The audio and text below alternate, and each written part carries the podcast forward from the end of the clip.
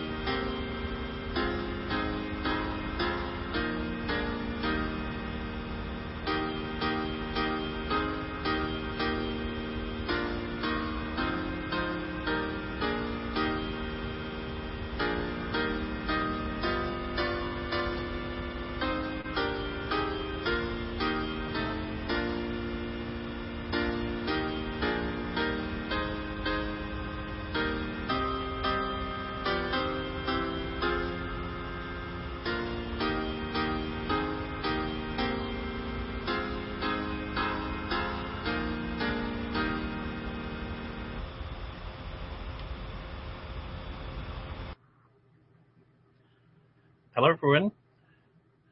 Uh, just to uh, um, let you know where the handout is available, it's on cgi.org slash new. And since uh, one of the things I do is the uh, website in Canada, I work on that as well. Uh, I might as well give a small uh, advertisement for the website just before I get started. The the What's New page, so cgicanada.org slash new, uh, is a page that um, has all of the new things that are happening uh, in the Church of God International in the last week. Uh, I found uh, with over 200 different uh, websites and web pages to, to go through, um, I thought it would be a good benefit to be able to list here are the nine live sermons that are given every week. So there's uh, video sermons. Um, there's also audio sermons given in uh, places like Ottawa and in uh, New York. Mike James's uh, church, uh, Maryland, uh, does audio sermons. there's also any new booklets, any new international news magazines, any new programming that's done, the Armor of God webcasts and things like that it's nice to have one central location where you can have links to all of those things that might have changed in the last week. And so currently on the uh, What's New page, there's only one link that's active at this point, and that's uh, a link to this handout. So if, if you look at the, uh, if you go down the page a little bit, the first link that's available is um, the handout for for this message. And it is worthwhile if you uh, get the handout. There's uh, uh, some extra text there that uh, I think you'll find beneficial. So to begin, in October 1997, a firestorm broke out across Canada because Canada's largest Protestant denomination, called the United Church of Canada, uh, selected a new moderator.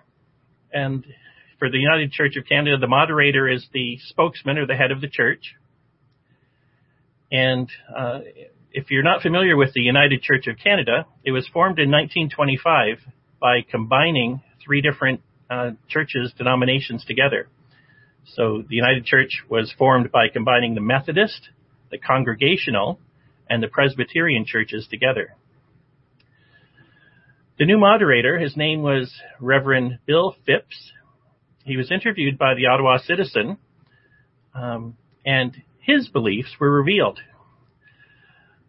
Uh, what was surprising about that was um, he was explaining his own beliefs, and those beliefs were based on what he'd learned coming out of a seminary. And usually, the things that are taught in seminaries are kept kind of secret.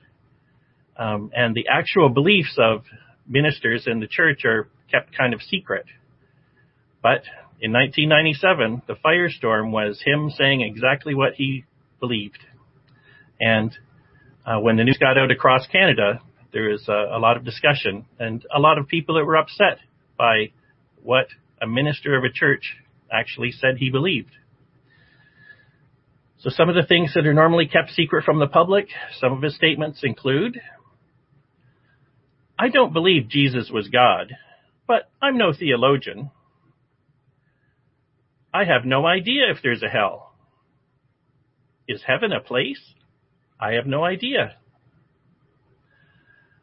I don't believe Jesus is the only way to God, he said. I don't believe he rose from the dead as a scientific fact. I don't know whether those things happened.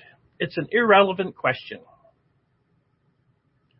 God is huge, mysterious, wholly beyond our comprehension, and beyond our total understanding. That was the start of his religious beliefs. When asked about some social justice issues, he said things like, What really matters, says Reverend Bill Phipps, is mending a broken world. We've got enough problems trying to live ethically and well here to have any knowledge or understanding of what happens after we die. Your soul is lost unless you care about starving people on the streets. The way of Jesus has everything to do with the Kyoto Summit on global warming, on dealing with child hunger, on helping the homeless. And beyond some of the ideas expressed, Mr. Phipps admitted the United Church continues to lose members. Its 1988 decision to ordain homosexuals drove many away. Although about 3,000 Canadians claim affiliation with the United Church, there's only about 230,000 that attend any given Sunday. And since that was 20 years ago, when I looked up the numbers, the United Church is down another million members. So there's only about 2 million Canadians that claim to be part of the United Church of Canada. A longtime member talking about Bill Phipps was saying, everybody loves Bill. He stimulated our spiritual lives. And as for heaven and hell, the answers are unknowable, so why waste our energy? I remembered this story about the United Church because of a course I'm taking on critical thinking skills. And one of the authors of uh, the, one of the textbooks was trying to explain what's causing churches to come up with a belief that says God is totally unknowable and totally unknown. And as it turns out, it goes back to some historical philosophers, uh, specifically David Hume, who died in 1776, and Immanuel Kant, who died in 1804. And the philosophies they were teaching, they didn't necessarily disagree that God exists. They just said that there's no way that man can know anything about God. And again, they would use arguments that would say things like, uh, we only have five senses and God's a spirit. And so there's no way that we can have any knowledge of God because he acts outside of those five senses. Spirit is outside of what we can understand from our senses. And they use that as a reason to discard the Bible, discard any revelation that God would have given us. And instead they just say God is so transcendent that we mere humans could not know anything about him. It's a, a crazy, um, it's a crazy stretch to try to, you know, understand how a minister of a church could have such um, way out thinking. So why is this important?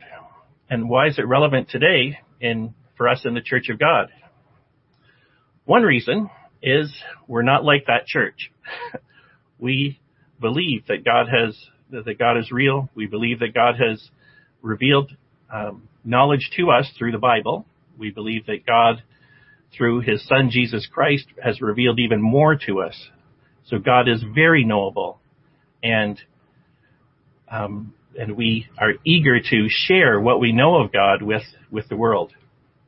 A second reason as someone who's been newly ordained, this is my first message to uh, my local church in Ottawa and uh, our sister church in Burlington. And it's an opportunity where we can share and re-acknowledge some foundational ideas and understandings that we have. So the title of this is a new beginning, but it's not really new as in you throw away everything before. It's just a new opportunity to have a start. There's four things that I'd like to talk about today. The first being our Christian walk. The second, our calling and purpose in this age and this time in history. Third, the purpose of the church of God that Jesus built and our goals and purpose. And last, to review the resources we have in the church to help us in our Christian walk.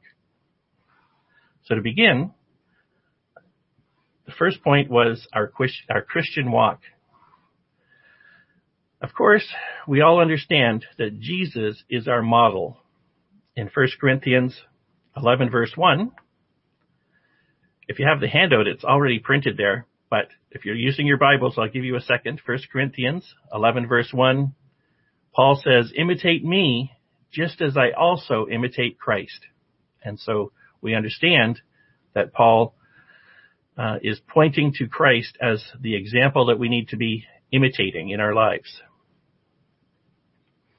Another aspect in our Christian walk is that we want to be great neighbors. We want to be good people. We want to be great coworkers. Uh, we want to be good friends with others.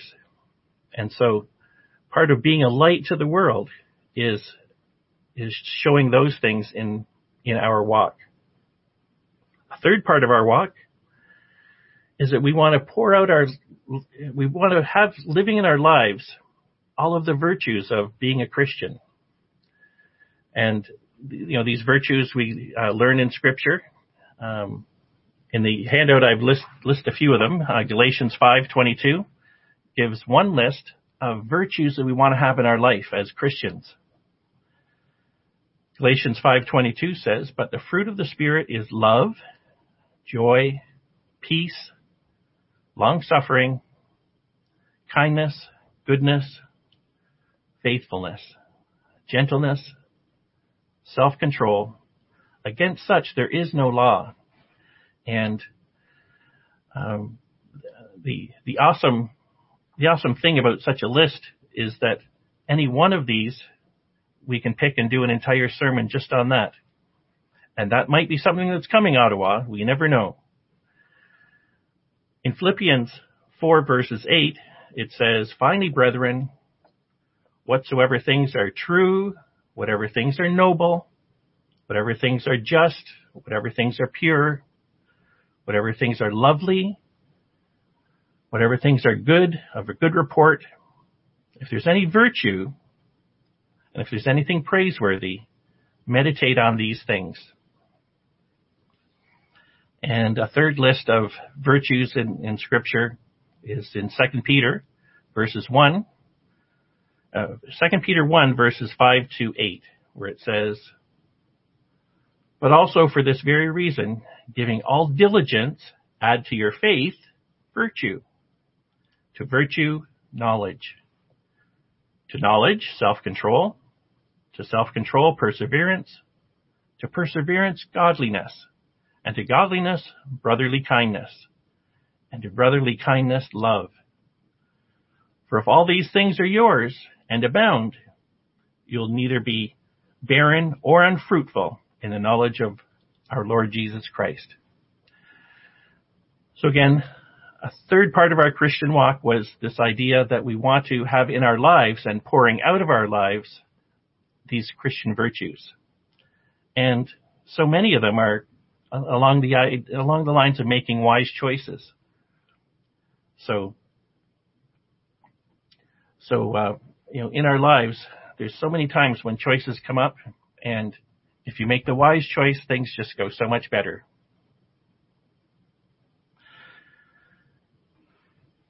The fourth item I've listed under our Christian walk is that we are still to be separate from the world. So even though we want to engage, we want to be good neighbors and positive coworkers, there's aspects of the world that we need to be um, apart from. Um, 1 John 2, verses 15 to 16 says, 1 John 2, verses 15 to 16, do not love the world or the things in the world.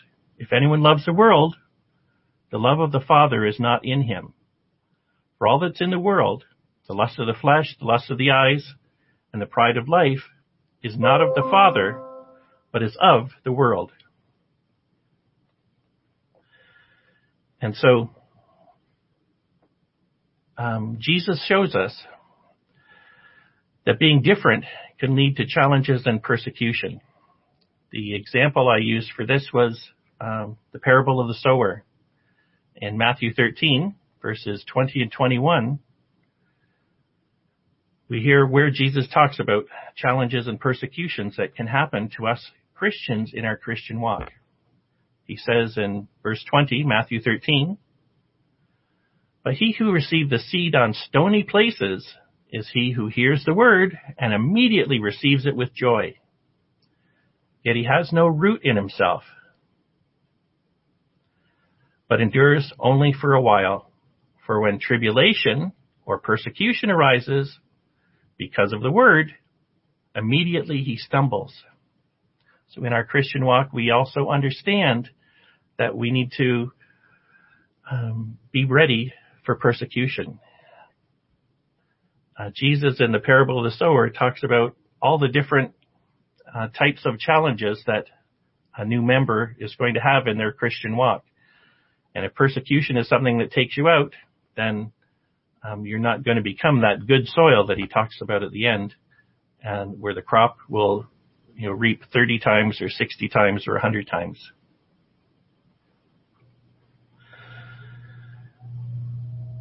A quote from a professional boxer. You might know him. Uh, his name is Mike Tyson. He's the professional boxer with the voice of an angel.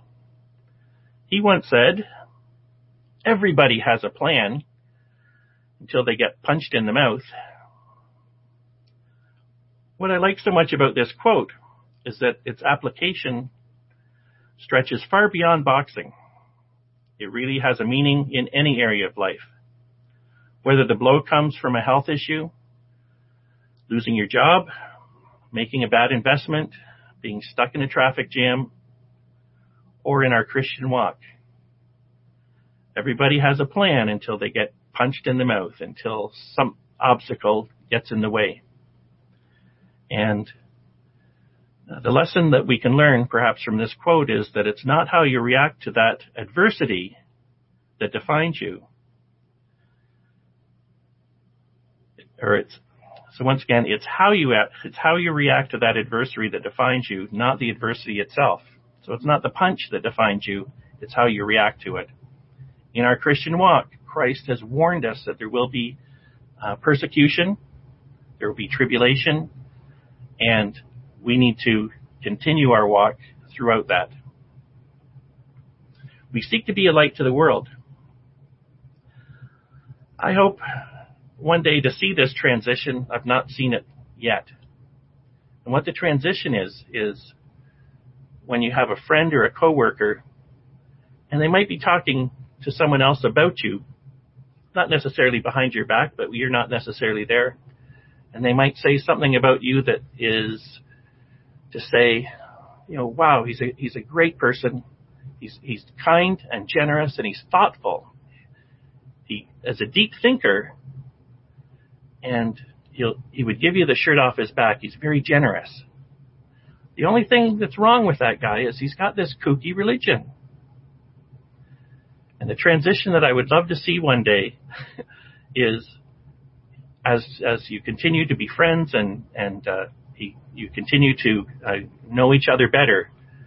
I'd love one day to see the transition where they realize that you're not this great person because um, you're not this great person in spite of having this these religious beliefs, this kooky religion, but you're this great person because you've been influenced by your religion. And the hope in the in seeing that transition in someone is that they would see someone has become a great person because of their religious beliefs, that because of the Christian walk that they're doing, I would like to learn more about those ways as well because I'd like to be a better person too. And that's the hope that we have in our Christian walk that we can be an example that uh, would draw others as well. The second point that we wanted to cover today is titled Our Calling and Purpose in This Age at This Time in History. In John 6:44, Jesus says, "No one can come to me unless the Father who sent me draws him, and I will raise him up the last day."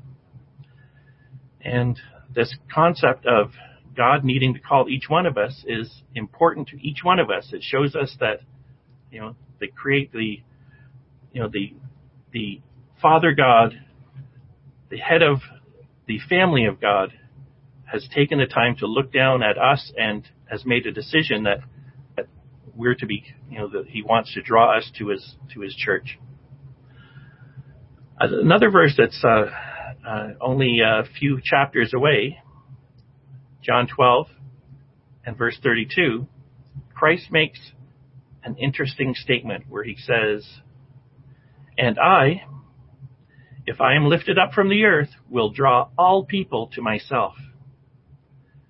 And what this verse seems to be saying is that when Christ is lifted up, as in the crucifixion, where he gives his life for all humanity, if I'm lifted up from the earth, he would draw all people to himself. This idea of a calling um, might be represented there as in all people at that point are being called. Not everyone is going to respond to the call, but some people will respond to the call. Those people that respond are called first fruits. And in keeping the holy days, we learn lots about being a first fruit. A saying that old timers in the church sometimes use is that God doesn't call people in this age to save them. He calls people in this age to spend them, as in people, Christians, brethren that are called at this time are being called because of the need, the work of the church. That workers are needed in the church, and that's why God is calling people to be first fruits, is to participate in this work that's needed to get the gospel message out to the world. Jesus explains in John 4:35 to 38 Do not say there is still 4 months and then comes the harvest. Behold, I say to you, lift up your eyes and look at the fields, for they are already white for harvest. This was 2,000 years ago. Jesus is looking around and saying, the fields are white for harvest. We don't need to wait four months for things to be ready. Things are ready now. And that was 2,000 years ago. And he who reaps receives wages and gathers fruit for eternal life, that both he who sows and he who rips, reaps may rejoice. So again, there's, there's spiritual blessings that await us and that we participate in now because we're doing the work of God now. For this is the saying that is true. One sows and another reaps. I send you to reap for that which you have not labored. Others have labored, and you have entered into their labor, labors. And in Luke 10 verse 2, he goes on and says, The harvest is truly great, but the laborers are few. Therefore, pray the Lord of the harvest to send out laborers into his harvest. So it's an interesting thing as members of the church, as people who are working to accomplish the gospel message, that Jesus is saying that we can influence having more laborers by praying for that.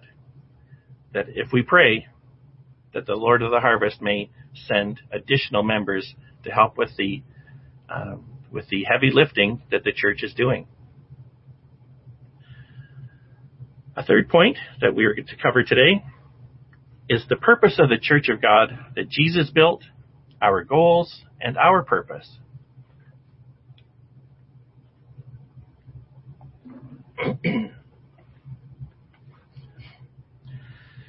In Canada, we have the benefit of a Canadian ministry that's been working together to develop five-year plans. Um, it started with Mr. Ramakan uh, uh, perhaps five or six years ago, and it's continued on. And the, the nice thing about these five-year plans is it, is it helps the church have, you know, to set goals, to understand what's our mission, what's our vision, what's our purpose, what's our, what's our values, what are the things that we're wanting to emphasize now. Because, you know, the, the Bible's a giant book and there's a million different directions that you could um, choose to go. What the Canadian ministry has done is they've provided some focuses so that the members can all be pulling together to accomplish similar goals. And again, in the handout, I've got uh, a listing of of the mission and vision and values that CGI Canada, the ministry in Canada, has put together so that the church in Canada understands exactly what we're what our goals are and what are what we're trying to accomplish. Under the title of mission, it says, Our mission is to preach the gospel, the good news of the kingdom to all peoples, primarily within Canada. So again, as a Canadian work, we're primarily working with Canada, but I understand from Adrian that, that this broadcast is going out to um, members worldwide, and that's awesome. So the mission is to preach the good news of the kingdom to all peoples as a witness and a warning and to nurture and prepare disciples to reign with Jesus Christ. So again, long timers in the church will uh, recognize that what the mission is saying is that we need to preach the gospel and we need to feed the flock. It's a natural uh, outcome of preaching the gospel that there are going to be some people that are called. Some people will respond to the call that's out there. The open call is to everyone, but only some are going to respond and we need to be prepared to nurture and prepare those disciples who are called at this time, who respond to the call. The vision of the church in Canada for the next five years, our vision statement says by 2025, we will have a reputation for being a healthy Church of God organization with a ministry that's respected and easy to approach due to our servant leadership culture and our ability to effectively proclaim and teach the Word of God. So the vision that the ministry is set for 2025 is to be a healthy church, a church that anyone can come to and know that they're going to be uh, well nurtured, that they're going to get good messages. And it's interesting, it's talking about a ministry that's respected and easy to approach. So the idea of respected has to do with education. That as a new minister, I can't just say, okay, whew, all that study is over for me. I can um, put my feet up now and just coast until Christ's return. Actually, as part of the uh, ministry in Canada, um, you know, they've uh, outlined uh, an educational curriculum of some some courses that are available, and uh, I've already gotten started on some of those courses. It's uh, it's awesome to be part of a church that wants to stretch you uh, intellectually. That we want to um, again, we want to challenge the membership to um, to grow, and we as ministers also want to challenge, be challenged and grow. And I remember the uh, the saying from the founder of uh, McDonald's when you're green, you're growing. When you're ripe, when you're ripe, you rot. And so the idea of continue to, continuing to grow is something that's right in our vision statement that it certainly applies to the ministry and it applies also to the members of the church. The other item that's listed in the handout, and uh, we'll talk about here, is is the idea of core values. Um, again, we've talked about um, we've talked about many different uh, Christian values that are out there, and some of them we've identified for Canada as being core values. And there's a bit of an acronym that was set up called I4C. And it's because one of the values starts with the letter I, and the other four values start with the uh, letter C. So I4C, which kind of, uh, um, it's a good uh, memory tool to uh, understand that um, you know we have five different elements that uh, make up our core values. The first one is integrity. If you know if somebody shows up at the door of a church, such as was described at the beginning of this message, where the the minister has no idea if Jesus is God, has no idea if there's a heaven or hell, thinks that God is so mysterious and transcendent that there's no way to know anything about him, I don't see how he could have integrity in trying to teach people either from the Bible or from anywhere else. Again, if he doesn't even believe the Bible is God's word, then what is he teaching? Just ideas that are popping out of his mind because he's not grounded in something like the Bible. And so integrity is key to building trust with new people that are coming in and and keeping that trust of of the membership that's here. The first of the C's is courage, and uh, it was interesting. I was listening to uh, uh, Dennis Prager's weekly fireside chat, and the subject that he started out talking about is the importance of courage, because if that if you don't have that value, then none of the other values may necessarily ever be able to shine unless you have courage to be able to you know stand up for your convictions and um, you know potentially prove your convictions to um, um, to forcefully put forward your ideas if you don't have the courage to be able to do that then none of the other values or or uh, Christian traits might ever be visible to anyone.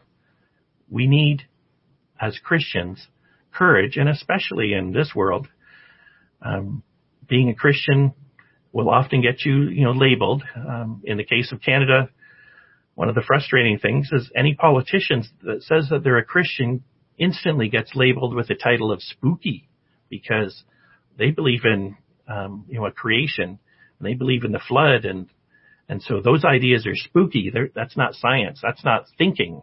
These must be people that don't think. And it's, uh, it's a devious attack um, against Christians. And again, if you stand up to say you're a Christian, it's something that you're going to need to be able to uh, counter that uh, attack against you. And you need courage to be able to do that. The other core values include care, as in when new people come to the church, we need to um, you know, to show them care. There's courtesy and consideration. These are things as people are drawn uh, to the body of Christ. These are things that will show them our love for them. And with care and courtesy and consideration, it allows us to work together as a body, to work out any challenges or problems we might face. And again, these are the core values that the church in Canada has. And as a, um, a new minister in, in the church in Canada, it's something that I want to make sure, you know, the, the vision, the mission, all these things I want to keep rated in the front of my um, vision so that I know exactly um, what we as a team are wanting to accomplish in this in this next five year period. On the next page of the handout, and what we'll talk about now is is the uh, five year objectives for the church. There's two.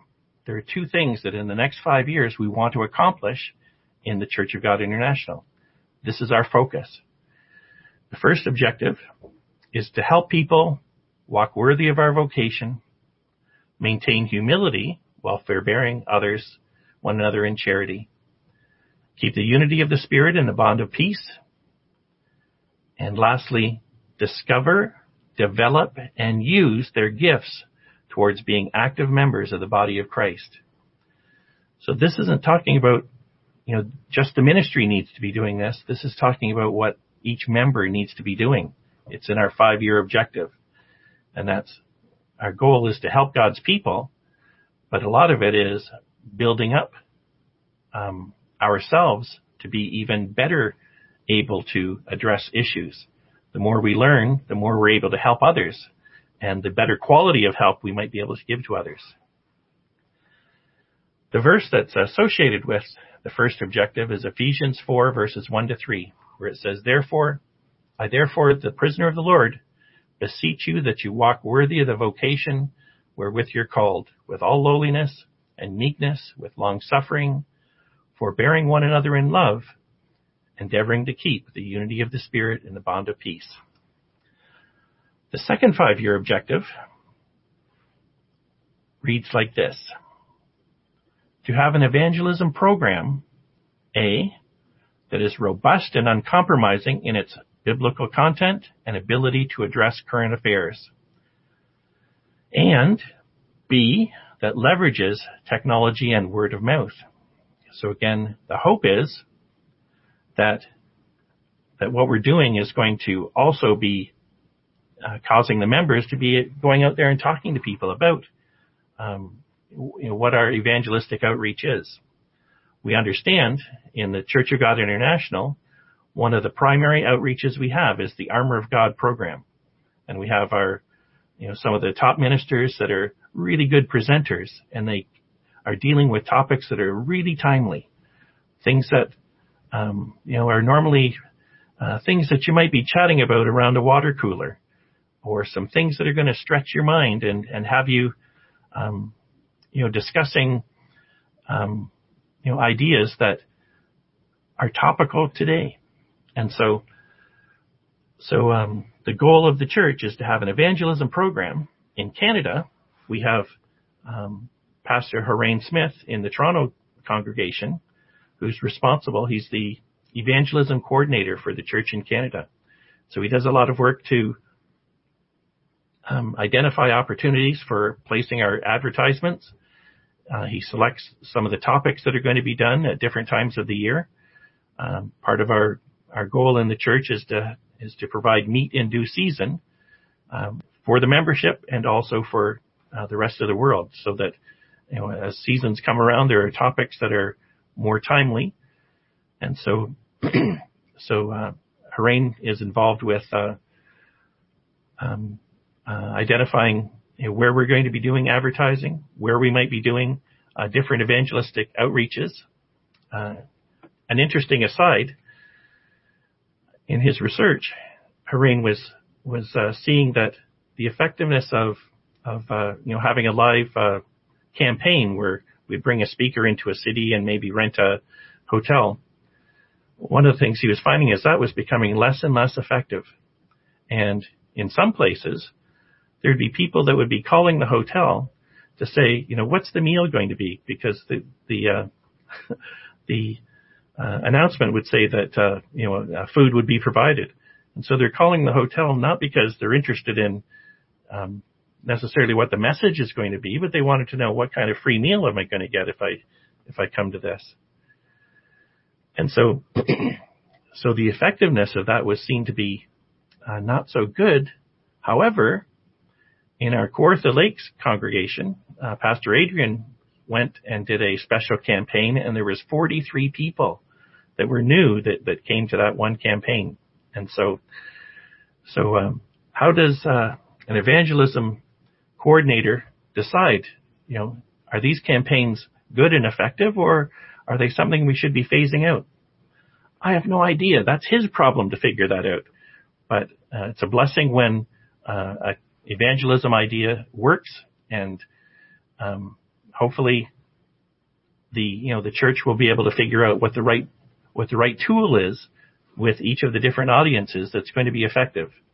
In Kawartha Lakes, we know that they responded beautifully to um, having um, a timely a timely message delivered, and uh, and so um, evangelism, as we know, is a is a key part of the church, and it's one of these uh, five year objectives that we have to um, have a robust evangelism program.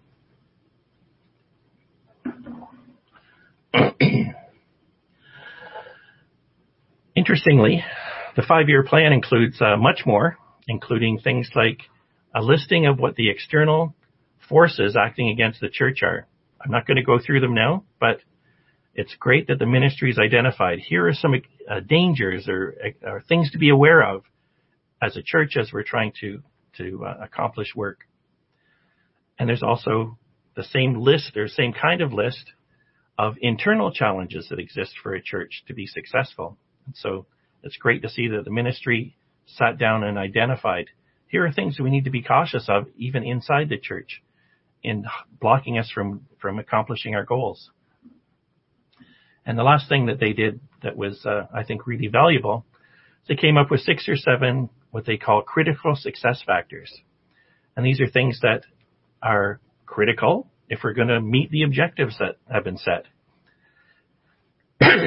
One of the ways that they've identified how um, how to deal with these uh, critical success factors is in Ottawa uh, and in Burlington, I believe. What one of the things they do is is they've uh, created lists of what each factor is, and perhaps each month they'll go through the factor. It may be something like health. As a church, you can't be effective if most of your people are you know having health problems. Uh, a lot of churches there's diabetes or overweight or um, uh, other issues, and so it's great to have an opportunity to, as a church, work together and identify what kinds of things can we do to, to help that. And that helps motivate people to, you know, start a walking program, uh, choose better things for their diet. And again, what the goal is with the, with the success factors is, uh, we rate ourselves, uh, you know, uh, as a group, maybe between one to 10, with 10 being terrible. And the hope is after a month or two of working on this, we can move from maybe being an eight down to being a five. And what the goal is, is to show some continued improvement.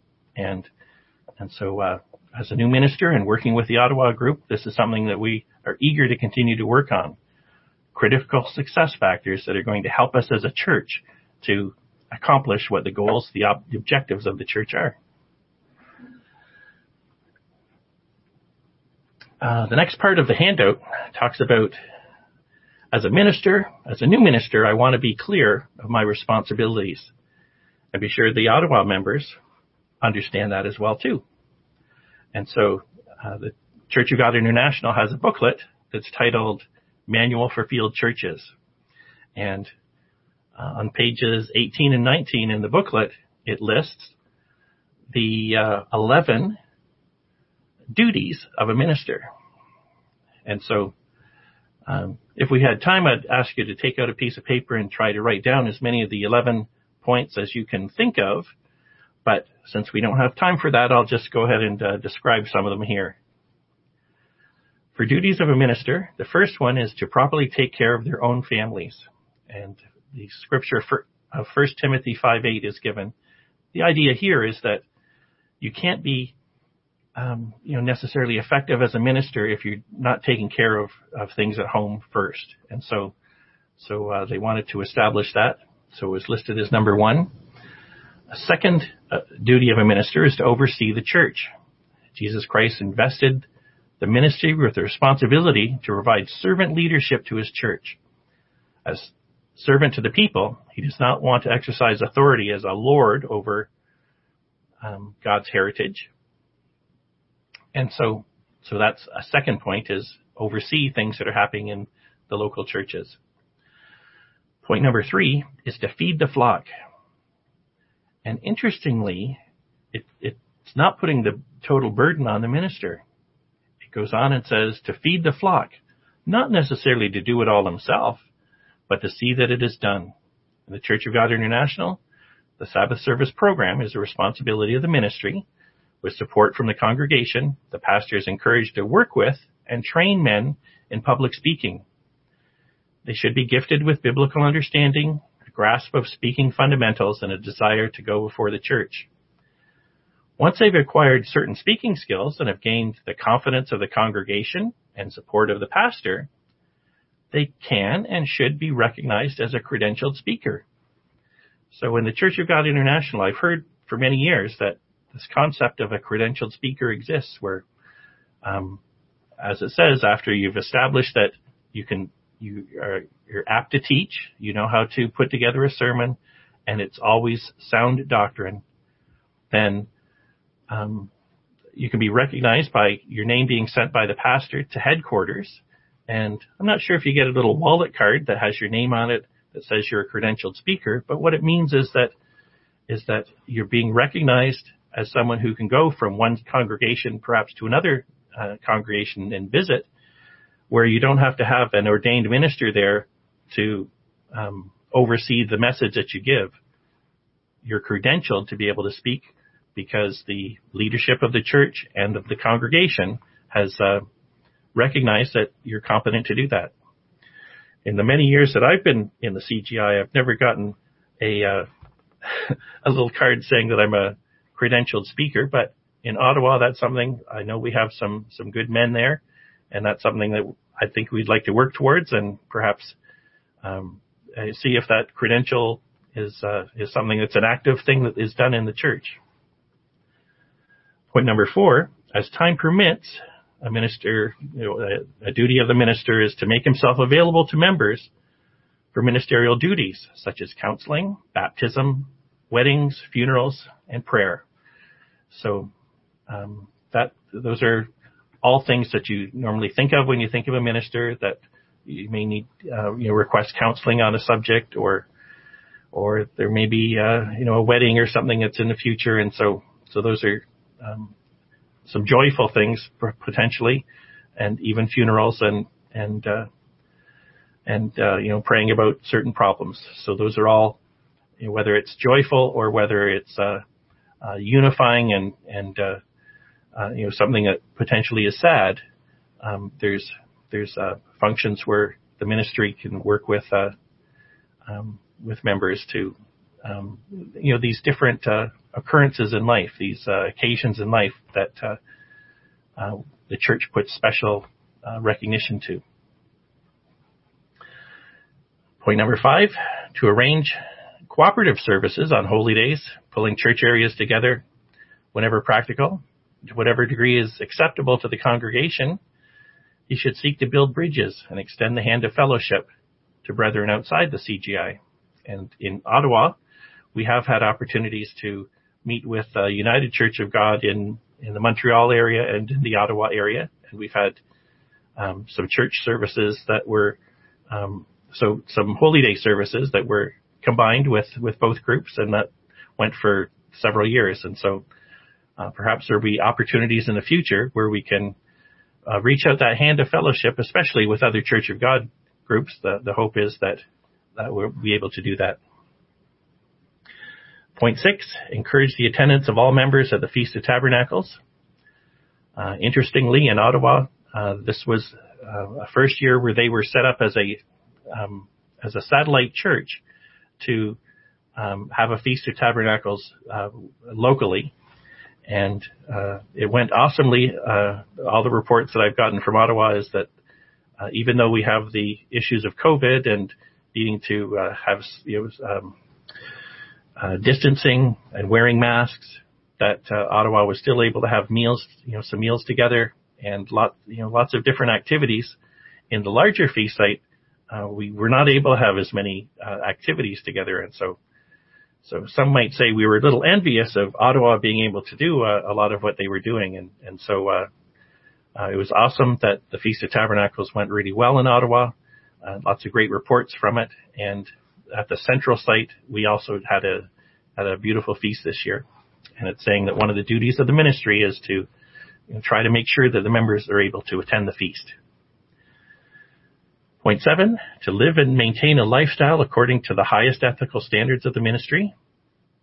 Number eight, to provide servant leadership training to members of the congregation. Number nine, to recommend qualified men to the ministerial council for involvement in the MAP program. That's a ministerial apprentice program. Uh, I was involved in that for three years with Pastor Adrian and Pastor Murray being my uh, direct mentors uh, for the three year period. And so it's a chance to, um, you know, go through some educational materials together for me to uh, participate with them if they're doing. Um, um, so I have the, the opportunity for some uh, anointings to, to um, you know participate in that with them. Um, um, at the feast, uh, there's a you know, sometimes a, a, bigger group of people, and so there's more opportunity perhaps for anointings. I worked with uh, Rick Dubler at one feast, and we anointed some people. And and this year again, uh, we had that opportunity. Um, number ten, in the spirit of admonition, to be subject one to another, to hold himself accountable to the ministry at large, and the ministerial council in particular. So. In the Church of God International, there's no uh, rogue minister that gets to do whatever he feels like. We all are subject in the ministry. We're subject one to another, and we have a ministerial council that also oversees. So if there's you know, anyone that has you know, concerns or problems about um, a minister, then there's a you know a path of of uh, you know that can be taken to ad- address any of those issues. But the key part of it is the humility of each of the men to to be subject you know one to another. That nobody's the you know just because you become a minister, you're not the big shot that gets to do whatever you feel like or do whatever you want. We're servant leaders, and um, in our service, we are subject one to another. And point number 11, the last one that he listed is to supervise the nomination and election of members of a local church council. And again, we in Ottawa have a, a local council that uh, oversees, uh, you know, setting up for uh, social activities, and and uh, it also helps organize some of our outreach, uh, charitable outreach. So there's been times when we've, um, um, you know, uh, collected money for um, uh, gift cards that we could give to the uh, a woman shelter that's local to us. And so different people will often recommend different charities that we can help. And as a as a group in Ottawa, there's a local uh, council that uh, that helps with um, the organizing of some of those activities. So that's the uh, 11 duties of a minister. If you can think of any others, uh, you know, please uh, you know, send me a note so I can get it added to the list. Uh, next part is is uh, again part of the manual of field churches on page number six. It talks about um, understanding at a higher level the essential activities of the church. And so again, our manual for field churches, when Christ said, I'm going to build my church, what are the things that he was expecting? And the Manual for Field Churches identifies four things that um, that, that we look forward to the church handling. Number one is worship. This involves prayer and songs of praise, um, honoring God with our presence. A second essential activity of the church is edification. in the simplest terms, preaching and teaching, uh, either live or through you know media resources like this. And it can involve uh, advice and encouragement received from conversations with the brethren. So edification is the second purpose of the church, function that is expected the church to be able to do. Number three is fellowship, simply being together. Uh, fellowship involves mutual exhortation, encouragement, consolation, and sometimes admonition. We all remember the proverb, uh, faithful are the wounds of a friend. And so sometimes a friend needs to take you aside and, and, uh, give a bit of admonition to encourage you to, you know, do better, to change something that might have gotten off of track. And the hope is that um, in our in this fellowship that we're doing together, that we each realize the love that we have for each other, and how hard it is sometimes for somebody to try to bring something to to someone else to you know hopefully have them um, you know be able to address something in their life. So so the hope is that we all remain humble and teachable and eager to uh, build up each other to be even better. Point number four of the four functions of a church. Uh, the fourth point is service. This includes assisting the needy, visiting, encouraging, helping the sick, as well as all other forms of Christian service. These can of course be done individually, but can be effectively coordinated by the local church. So that's uh, another function that um, you know, we hope that the church is able to accomplish, and again, especially working together. So the last uh, page of the handout, the last item that we'll discuss is to review some resources we have in the church to help our Christian walk. We'll start with uh, a scripture, Ephesians 4, verses 11 to 14. Ephesians 4, 11 to 14, it says, and he himself gave some to be apostles, some prophets, some evangelists, some pastors, and teachers. And this is the verse that's especially important, verse 12. For the equipping of the saints for the work of the ministry. And again, the reason that's really important is, is because when I first read that, and for the last 45 years when I was reading that, I was always reading that's for the equipping of the saints um, for the work of the ministry, as in this is stuff that the ministers have to do. But that's not what the verse is saying. the verse is saying that we as ministers, part of what we're doing, you know, he gave some to be apostles and prophets and, and teachers, pastors. What we're to be doing is equipping of the saints for the work of ministry. The saints are to be doing ministry. So again, we're to be using the Word of God to equip the state of the saints to do ministry. Once again, use ministers use the Word of God to equip saints to do ministry.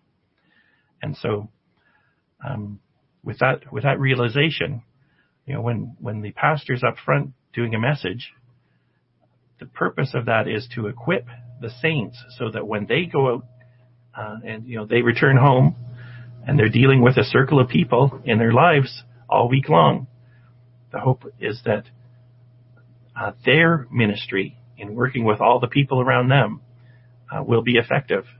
And again, in uh, some of the courses that I've started to take, um, one of the points being made is that um, you know, it might be it might be worthwhile to have a, a time for testimonials at each at, you know each week because there's many people in the church and they're all doing ministry um, with their circle of people that they're involved with, and so you know an example might be a testimonial where someone says, "Well, last week's sermon was on the subject of uh, being thankful." And so when I took that home, what I decided to do was to phone some people and to thank them. Uh, I also decided to send some some cards to people to be you know to say thanks for something that they've done. I decided to send an email to someone you know to a couple of people to be thankful, and then I also decided in person to go up and and tell someone, you know, tell some people thank you for what you've done. And it'd be interesting to see, you know, which of those is, is one more effective than another um, at, you know, being able to draw a conversation or draw out, uh, um, you know, the, the appreciation of you being thankful towards what they've done for you. And, uh, and so talking about the results of that is something that a congregation can then benefit from. So it starts with a, perhaps a, a sermon talking about being thankful, but it, its effectiveness is how is that equipping the saints for the work of the ministry, for the work of ministry that they're doing, that the saints are doing. And so, so I look forward in the, you know, the next uh, months and years, uh, uh, you know, in working with, um, you know, the people in Ottawa and other, other locations in, you know, providing tools to help their ministry, their, um, their Christian walk as they're interacting with others. The uh, the next point was to talk about some resources that we have in the church. So these are kind of like tools in our toolkit, and the first ones I'm listed here are, um, you know, the Father and Jesus, who we can reach in prayer. Um, those are, you know, that's a key tool that we want to pray about things that helps us to, you know, bounce the ideas off of the Father, off of Jesus, and uh, and we look forward to them inspiring back to help us to understand what you know, what path we might want to take. We also have uh, the Bible um, as a tool. It's a tool in our toolkit that has a lot of wisdom in it for us. Another tool that we have in the Church of God International is a statement of beliefs. Our statement of beliefs is currently probably you know, 33 or 36 different items that talk about exactly what our teachings are. And each each uh, teaching is about three lines long, where it just says this is this is what our belief is. And some people will say, well, why do you need a statement of beliefs? Here's a here's a Bible. But the problem is, everybody says that they get their beliefs from the Bible, but uh, they don't they don't usually line up, and we don't really understand what they mean. And so, a statement of belief says exactly what we understand and what um, what our belief is in the Church of God International. So if we're dealing like with somebody like at the beginning of the sermon, well, I don't know if you know I don't know if uh, Jesus, you know, uh, was real. I don't know if he ever rose from the dead. Things like that are going to be pretty clearly explained. And again, as a website guy, here's another opportunity for me to advertise something that's on the CGICanada.org site. And I I called it, and again, there's a link on the handout, the Christian Adventure. And what that does is it takes our, let's say, 33 statements of belief items, and it puts with each of those items all of the different sermons and Bible courses and um, articles that have been written and uh, blog posts that might have been written that deal with each of the subjects. So, for example, um, if you're interested in the subject of baptism, you know all the different you know, places where baptism is referenced in one of our um, you know Bible correspondence course lessons, or wherever there is an Armor of God program that dealt with that subject, uh, those are all listed. So you have links to all of the materials that the Church of God International has on uh, all of the different points of our belief our 33 points of our statement of beliefs. So it's called the Christian Adventure because it takes forever to get through, um, you know, this many links. The Church of God International has existed since um, 1978, and so there's been you know lots of different ministers, lots of different writings, and lots of uh, materials created to help preach the gospel, uh, to get the message out, and to identify what we believe and why we believe it.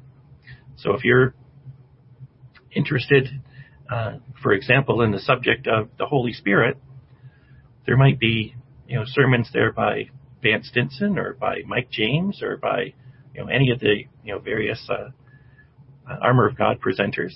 And and so by going through the list, you might be able to find, oh, here's a speaker that I particularly like, or maybe you prefer written materials. So then you'll be able to see, oh, there's a booklet on this subject as well as there's a, a correspondence course that deals with baptism in detail. And so the Christian adventure allows people in the Church of God International to really sharpen their skills in each of the different things that are part of our statement of beliefs, all the various areas that that uh, are normally going to be areas that are talked about in sermons or in articles that are written or in our booklets. I think there's something like 170 different booklets that that exist uh, on the Canadian site. Um, there's there's uh, um, more on the Canadian site than the American site at this point. Uh, um, some of the older materials kind of fell off of the uh, site in the U.S. And so, if you're interested in um, you know booklets, articles, in these resources that can help you in your Christian walk, um, I would suggest uh, uh, the link once again is cgicanada.org slash the dash Christian dash adventure. And so, um, if you go there, then uh, you'll you'll see it's an enormous long web page because the CGI fortunately has produced lots and lots of materials that I think uh, you'll benefit from. Um, one other point is is uh, you know when we're talking about a statement of beliefs, every once in a while someone will go through it and and they'll see, oh, number 14, I didn't, I don't necessarily believe exactly that. One of the other opportunities we have in the Church of God International is to um, present such, uh, pre- prepare and have study papers available that go right to the ministerial council. So any member can, um, um, you know, if they find something in a booklet that they don't think is appropriate or something that is in part of our teachings that uh, may not be appropriate, the opportunity exists to present your material to the local minister if you'd like to chat about it or to to uh, go over it.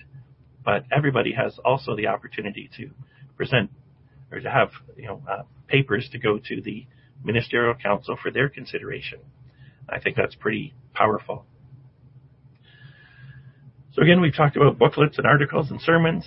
We have websites and social media, uh, Facebook and um, and uh, other social media that allow people to share ideas. And um, we also have the ministry. We have brethren that we can interact with and fellowship. Um, people that can be examples to us and mentors to us as well. So in closing, a newly ordained pastor like me in our Ottawa church is an opportunity for a new beginning. Building upon the good of the past, local members and leaders and spiritual gifts in the congregation. Interestingly, five years ago, Mr. Ramakan, when he did his um, uh, work as an evangelism coordinator, we in Ottawa identified a problem that we had was we didn't really understand spiritual gifts and who had what gifts and and we wanted to to maximize our our um, understanding of that. And so so because we were able to focus, we were able to identify a problem. We were then able to focus on it, have sermons on the subject, have people talking about it and interacting with each other to better identify. So I would suggest something that was a weakness in Ottawa, spiritual gifts, is now become a strength, and it's something that we can continue to build on um, beyond. So we want to build on the good of the past, the local members and the leaders and the spiritual gifts that exist in the congregation. And we also want to look forward to new learning and opportunities and outreach. If there's any topics people want covered, you know, please uh, send me a note and or talk to me and we can be sure that those will be covered. So at the beginning of the message, we saw some shocking statements from the largest Protestant church in Canada. In the Church of God, we're not paralyzed into believing God is unknown or unknowable. We have truth to share beyond what most, most of the churches know of. Our understanding of the holy days, our understanding of God's plan of salvation is something that most churches, most Christian churches have no idea of. And we have a mission from Jesus to do as well. It's identified in Matthew 28, verses 19 and 20. So I'll close with Jesus' words where he says, Go therefore and make disciples of all the nations, baptizing them in the name of the Father and the Son and the Holy Spirit, teaching them to observe all things that I've commanded you, and lo, I am with you always, even to the end of the age. Thank you, Brother Jim. It's good to have you on board and look forward to your contributions to the ministry here in Canada, and especially in the congregation in Ottawa. Thank you for that. Uh, just a couple of, reminders here before we go to the closing prayer and the closing hymn. Don't forget to tune in to the uh, Wednesday Bible study, 7:30 this week. We will begin a new book. We've just finished book three of the Psalms, so we'll take a break from the Psalms and jump into a new book. So join uh, us on Wednesday at 7:30, and for the next book, it'll be a surprise. So uh, tune in uh, to find out what that new study book will be. And don't forget to again turn your back, clocks back tonight and for the local members uh, here in Burlington, Ottawa, check the Slack channel for our Zoom call for after sermon discussion. We'll begin sometime around 4:10. 4:10. So we will uh, close with prayer now. I'll close with prayer, and then we will proceed to the straight into the final hymn, which will be from page two, 185, to the work. So again, thank you for joining us. Look forward to seeing you here again next week. God willing, we'll have our deacon Jan Kowalczyk giving the sermon next week and we will see you then. Let's all bow our heads in prayer and then the final hymn to the work. Father in heaven, we just pause before you at the end of this service. Thank you so very much for the technology that unites us. We thank you for the work and the efforts of those who have put together this service today. We thank you for uh, your words from our uh, brother and new elder Jim. We thank you for the the work that goes into putting these services together. We ask you to be with us, both uh, locally and around the world, as we as we take stock of ourselves and where we are in our, our journey with you and, and where we are together in our journey together with you. We ask you to be with your church in the coming weeks, months, and, and months as we navigate uh, what is certainly to be some strenuous times. We are coming through a, a year that has been chock full of, of hurdles and trials and obstacles aimed at um, derailing your people.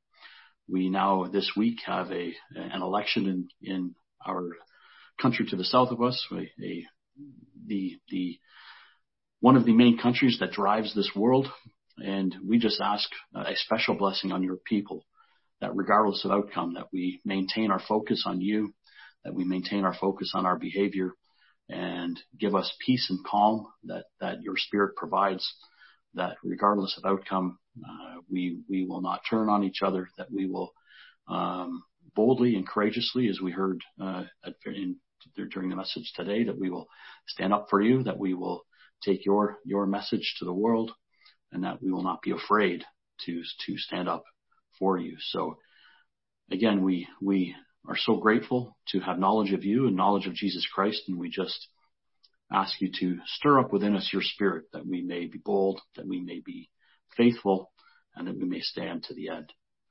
Again, we ask you to dismiss this service, bring us back together next week, and just go with us individually and collectively. And we look forward to the return of your son. We now put this, the rest of this Sabbath into your hands. We thank you for this opportunity to be together.